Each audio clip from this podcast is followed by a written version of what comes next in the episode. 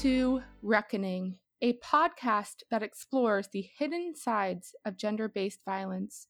I'm Kathryn Kosmides, the founder and CEO of Garbo and your host. Garbo is a nonprofit technology startup on a mission to proactively prevent gender based crimes in the digital age. To learn more, visit www.garbo.io. Before we jump in, I'd like to warn our audience that we have raw, honest conversations about gender based violence, which may be too much for some listeners. Please put your safety and health above all else when listening.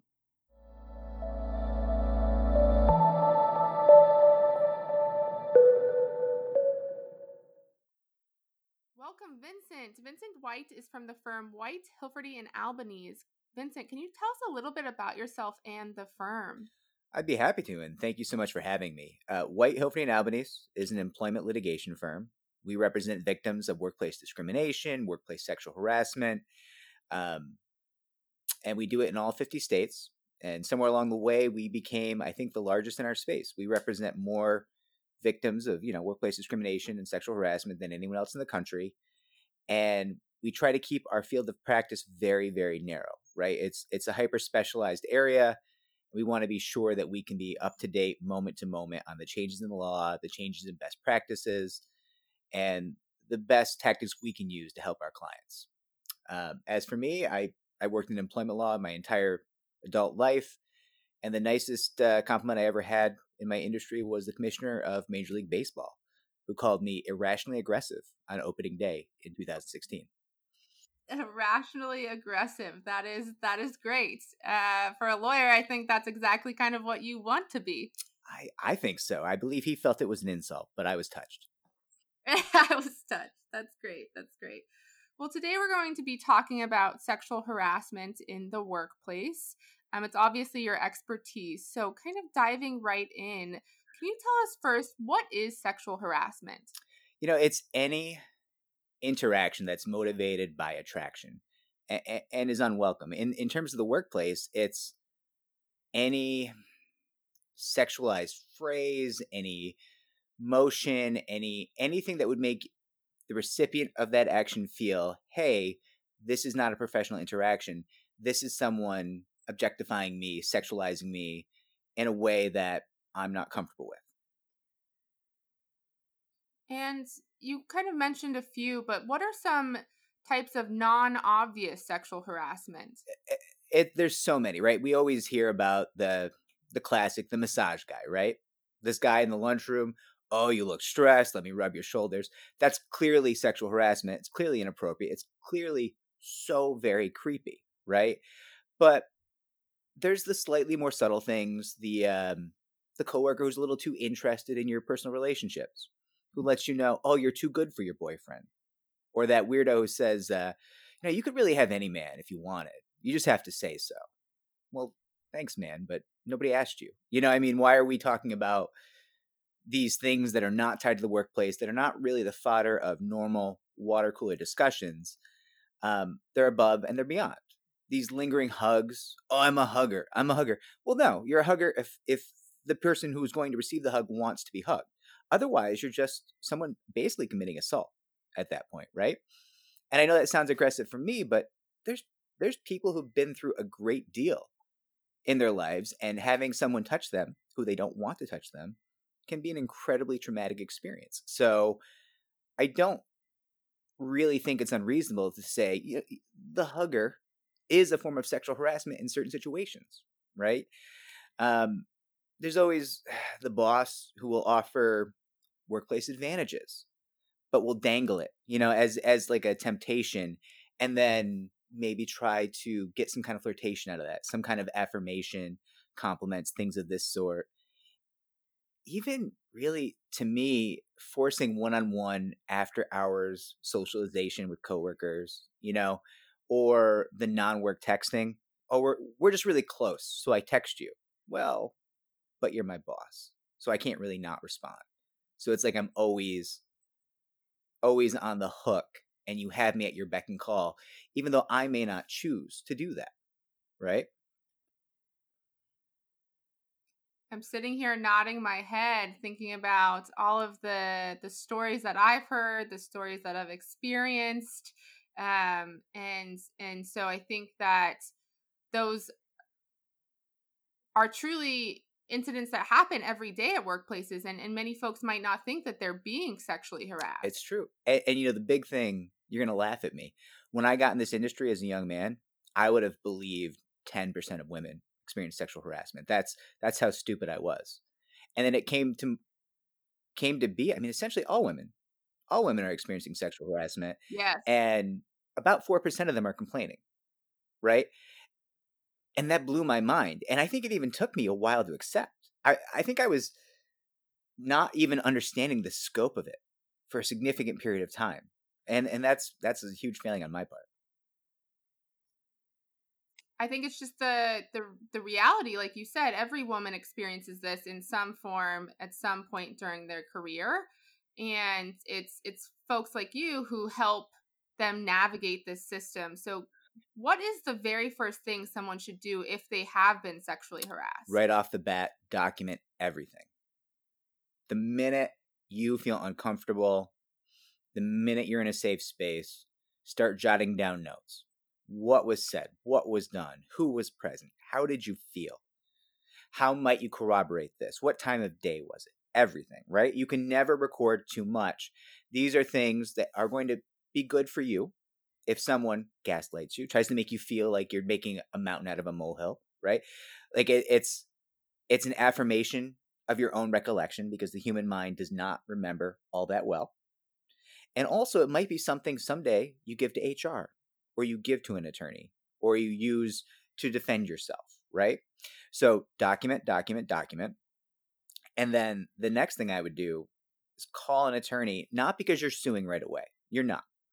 But anyone in this field worth their salt should be thrilled to speak to you free of charge, informally, go over your options, go over what you're experiencing, tell you, uh, yeah, I think that's that's really inappropriate. I think I'm not your friend, so I'm going to give you the straight answer. I do think it's real, or hey, you might be a little off base here, right? I mean, that's valuable. I've had people call me up and say, hey, uh, one of my coworkers revealed to me that he's asexual and I feel threatened by that.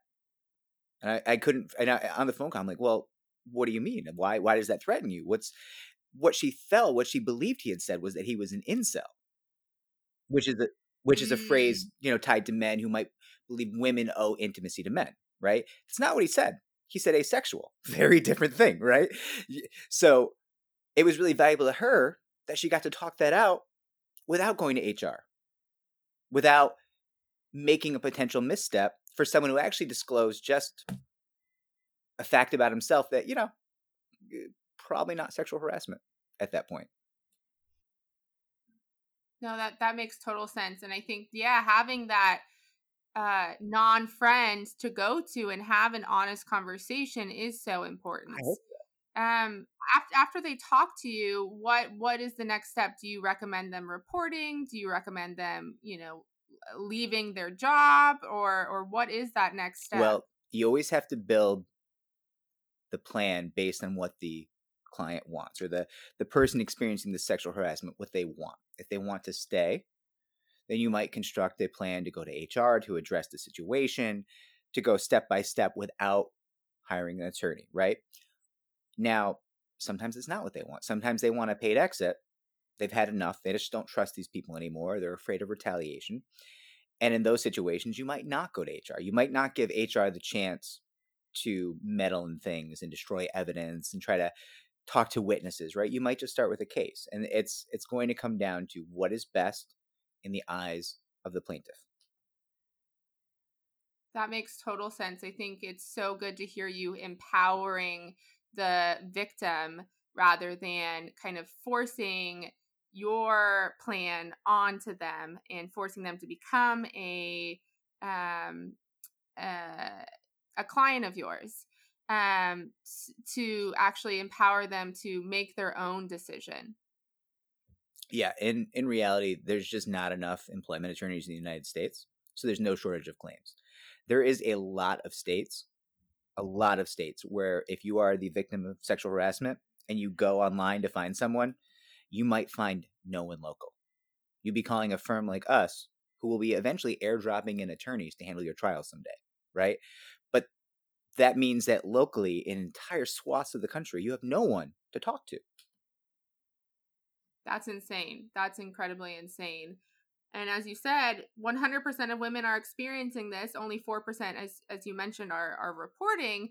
But, you know, I think that with with the way that culture is moving and hopefully even episodes like this and and just the the way the news cycle is working is is that more people do start reporting what is happening to them absolutely and it, it's such a personal choice right no one mm-hmm. it's no one's job to report if reporting's not right for you then it's not right for you but the people who do stand up and fight back they're doing a real service for everyone else there's no doubt about that that's super powerful that it's not your job to report. And that goes for any sort of incident sexual assault, domestic violence, sexual harassment. It's not your job to report. But if you can take that step, if you have the privilege to take that step and the power to take that step, it can truly change lives and prevent the next victim from occurring. It really can. I've seen entire organizations change because of one brave woman. Exactly, exactly. So after they talk to you and you formulate this plan, um, what what happens next? So if they go to HR and HR does nothing or immediately retaliates against them, kind of what are the the next steps in in the process?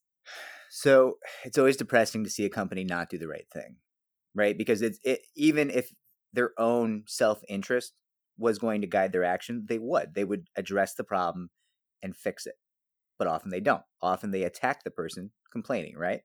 So at that point, um, the case has really gotten more valuable. Retaliation gives rise to its own form of damages, punitive damages, in all 50 states.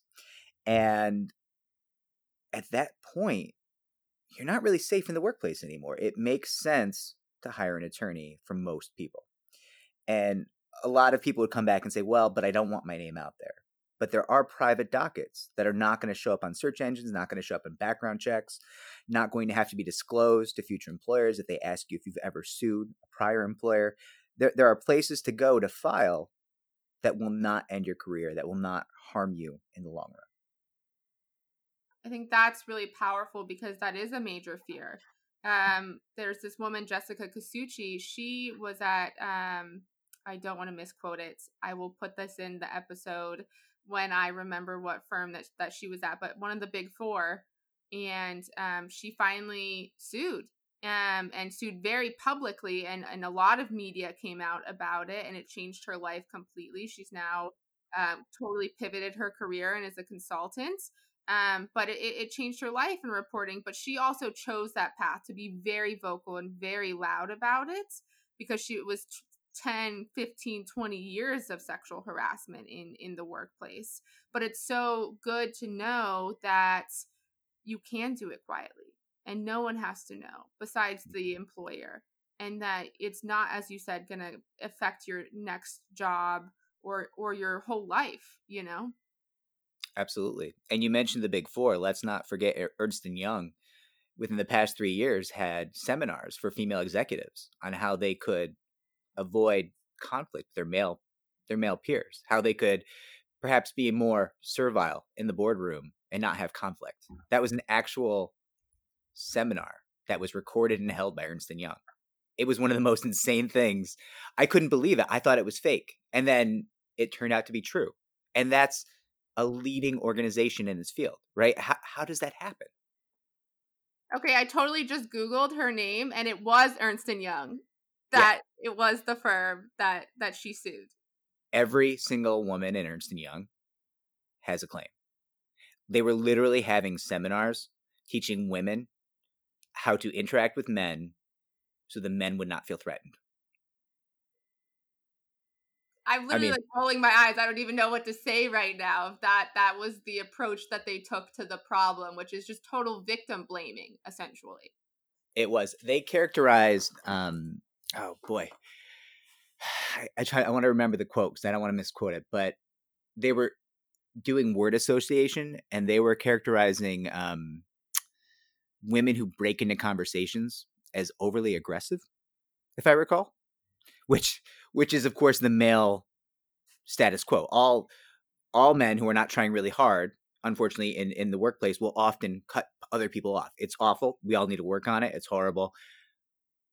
But at turnabout's fair play. If that's what's going on with the men, then the women certainly should be able to do that too. And here they're having a class saying, "Well, you better not do that." But just for women it's it's literally like laughable because it's so insane that that's the way that corporations handle this type of stuff. It is. I couldn't believe it. I really couldn't. Insane, insane. Um, so once someone hires hires an attorney, um, what kind of are are the steps? Do you send them a letter, send them notice? Kind of how how does the process work, and what should the victim kind of expect to happen? Well, every firm is going to be a little different. I can describe our process. We're going to immediately do an intake. We're going to assign you a team of three attorneys. Um, we're going to make sure it's a team that you feel safe with, right? Sometimes there's some women who've been through a lot. They look at me, I look like the problem. Then I'm not going to be on their team. That's not fair, right? So you achieve that comfort level. You handle an intake. You make sure that you have all of the story, all, all the documentation, all the details. That takes time because the human mind on the first pass through a story, they forget details. It's just how we work, just all human beings, right? So you want to go through it a couple times. You want to really work on it, get it exactly where you want it, and make it the most valuable, most compelling narrative you can. And then you reach out. You reach out to the other side. Generally, I like to do it on a Friday afternoon. I want to rattle them. I want to, I want them to know I can reach in their lives and shake them around. And they they're not safe for me at happy hour. They're not safe for me at home with their kids. Right? It's going to go in their email box, hit their phone, and ruin their night. And that sounds nasty, but considering what they've done, I'm okay with it. It's a little sliver, right, of what they visited upon someone else. And that letter is going to do a couple different things. It's going to put in place a discovery freeze. It's also going to give them 10 business days to contact us about what they've done wrong if they want to negotiate. Sometimes they do, sometimes they don't. If they don't, you have to push forward with all the aggression you can. And what is all of that aggression that you can push forward with? Well, it always depends where you are. Every jurisdiction is a little different.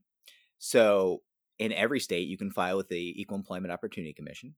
Now, that's going to be one of those private agencies that I mentioned uh, and I, I think we'll probably talk about that a little bit later on. But the advantage there is that your name is not going to pop up on Google. It's not going to pop up in a background check. And so it lets you activate the federal laws and start the process without, you know, talking to reporters, without being out there and putting yourself at risk in a way that you may not want to. No, that that makes total sense. Um, can you talk a little bit about, as you mentioned, we're gonna we're gonna talk about it, uh, what is an EEOC complaint and and how does that that process work? I I know it's been thrown out there. Everyone says EEOC, um, but I don't think really anyone knows what what it actually does and and how the process works. Well, there's there's two EEOCs. There's the Equal Employment Opportunity Commission that was supposed to exist, that was created originally, and there's the partially defunct agency that exists today. Um, it was essentially an agency brought about to work on civil rights, work on workplace discrimination, push equality. And the plan was that they would do lots of enforcement work, lots of litigating on behalf of claimants. And that never really materialized. They were just never really funded, or at least never really efficient about doing that. So, what they came to be instead was kind of a vetting organization to stop cases from going directly to federal court. So, before you can go to federal court, you have to file with the Equal Employment Opportunity Commission, and you can get eventually your right to sue letter, which will kind of like your key to go on to federal court. But while you're there, generally what happens is private attorneys will use that agency as a stopping point where they can get discovery, they can mediate a case, they can hold negotiations and apply pressure and all these things. So as a standalone agency with the original purpose of directly helping victims, I think it's a failed agency. I don't think they do help most victims, and I think most people are very confused when they get a standard form letter telling them anywhere from two months to four years after they originally filed, they get this letter just telling them, oh, you're free to go on to federal court. No result here. We're not going to assign an attorney. We're not going to do anything for you. Good luck. That's mystifying to most claimants. If they're not represented by counsel, it's jarring. They often think they lost because nothing happened. They did not lose. Their case is still healthy in every way, but it's confusing, right? So in the hands of an attorney, I think that I think the commission is is valuable. It certainly has its uses. But if you're on your own, you're probably going to want to look at some of the state agencies if your state has one, because often in terms of enforcement, they're going to assign investigators. They're going to have fact finding conferences. They're going to pull discovery. They might even give you a trial and a decision, all without ever being on a public docket. That might be what you want. That's available in New York. It's beautiful for many people. And it also helps people not to absolutely need an attorney, right? Some people don't want to have to go that far. They want to do it themselves. They want to keep it small. And they can do that with a more fully featured agency in their state. That's great. Um, and some people can't afford an attorney. So are these um, claims often on contingency or or how does it work if someone cannot afford to hire an attorney after they've been sexually harassed? I always get very nervous about an employment attorney who wants to bill on an hourly basis. Um, this is a field where you should be thrilled to win your money, right? I mean, you're monetizing hate, for lack of a better phrase. So you should be going out there and ripping your money out of the other side. It's that simple. Now, we do offer hourly because there's people who come in who say, listen, I know I have a seven figure claim. I know what it's worth. I don't want to give you a percentage. I'll pay you hourly. Okay, you're the boss. That's fine. But our preference will always be to work on a percentage and to cover the expenses of the case. Because many people, if, if you're a young woman who gets sexually harassed working at McDonald's, what are you going to pay 500 an hour for an attorney? Mm-hmm. It's not realistic. What is she going to do? You know what I mean? So firms like ours have to exist. They have to be willing to say, we got this. And if we don't win, we're not going to get paid. We have to assume the risk because, frankly, she's been through enough. No, that that makes total sense. What about these class action lawsuits that are happening? And you mentioned McDonald's, and McDonald's is going through a sexual harassment class action lawsuit right now, I believe. Um, excuse me if I'm misquoting, but I'm pretty sure that they are. And so, what about groups of people coming together that have all been impacted by sexual harassment? So, those are tremendous in terms of the changes they can kind of render on a company, on the corporate culture. The downside to those is that the claimants generally get pennies on the dollar, while the attorneys get fabulously rich, right? So if you're representing thousands of people, maybe 3,000 people in a case, right, and you achieve a settlement, they might get a couple hundred dollars each. Wow. But the attorneys, the attorneys are going to walk away with millions. And listen, that doesn't mean the attorneys haven't done something good. They might have really taught that company a lesson. They might have really changed the face of a corporate culture but we haven't really made the people who were harmed whole. And that's a problem to my mind. That's interesting. I, I really like that phrase, making a person who was harmed whole again. And that's really, I think, what filing against a sexual harasser is. It's not some vindictive power move, power play. It's that this person has been wronged, someone has been wronged, and they are trying to make it right and they are trying to fix the situation and and fix themselves and try and figure out what happened and why did this happen and how can i prevent it from happening again? Absolutely and that's what people want to ignore right? There's a lot of people who want to say oh it's just women out there it's a war on men they're trying to get rich uh, yeah, that wouldn't be possible if a guy in some scenario hadn't tried to abuse a position of power to get some level of affirmation or intimacy, some some kind of sexualized benefit to himself. And it doesn't have to doesn't have to be sex, obviously. Anything, whatever he's deriving, whatever causes him to want to do these things to a woman who he has power over in the workplace, it, it, it harms her. It harms her mental well being harms her career, harms her earning potential. And I don't really see how anyone could let it go. Frankly, it's going to change the path of your career. It's going to change your psyche. If you let that go, well, when do you stop letting it go? When do you decide to fight? Right? It it's a very strange thing. It's like being bullied on the playground. If you take it every day, eventually you kind of change as a person because you let it go, you let it go, and you always got bullied. If you let it go and let it go, it changes you, it harms you. Exactly. It does change you as a person. And, and as we mentioned, it, it, every woman is experiencing this and it's changing every woman. I know so many young women who have been impacted or, or they say, This happened, I'm not sure and i am always like that was sexual harassment you know? It, it might not be the textbook case that, that you think of when you think of sexual harassment but it was sexual harassment and there are things that you can do about it. And that's why i think this conversation is just so important to have to know that people have power to do things to make change. Without question. And, and i think it's important to remember the attorneys they can't afford to just just agree with you right? If if you describe a scenario I, have had to do it. I've had to do it myself where I say, okay, listen, yes, I agree with you. That was inappropriate. I'm not going to be able to sell that to a jury. I don't believe I can win this for you yet. So I don't think you should bring a case yet, right? And that's a horrible conversation to have because I do think she's gone through something. I do think she's been wrong, but I have to keep her interests at heart and just say, well, it's not it's not there yet. What what good is swinging if we don't think we're going to connect? Right? And and that's a very difficult conversation. I'm sure that is a difficult conversation and uh yeah i can only only imagine having that conversation but then again that's why you're not their friend. You're an attorney and that's what you're there for is to provide that transparent kind of feedback on the situation. you have to you have to let them know what kind of leverage they have what it might be worth what the risks are. You can't substitute your judgment these these are intelligent human beings they're going to make their own choices our firm is a tool right? We we do the fighting for you but you call the shots.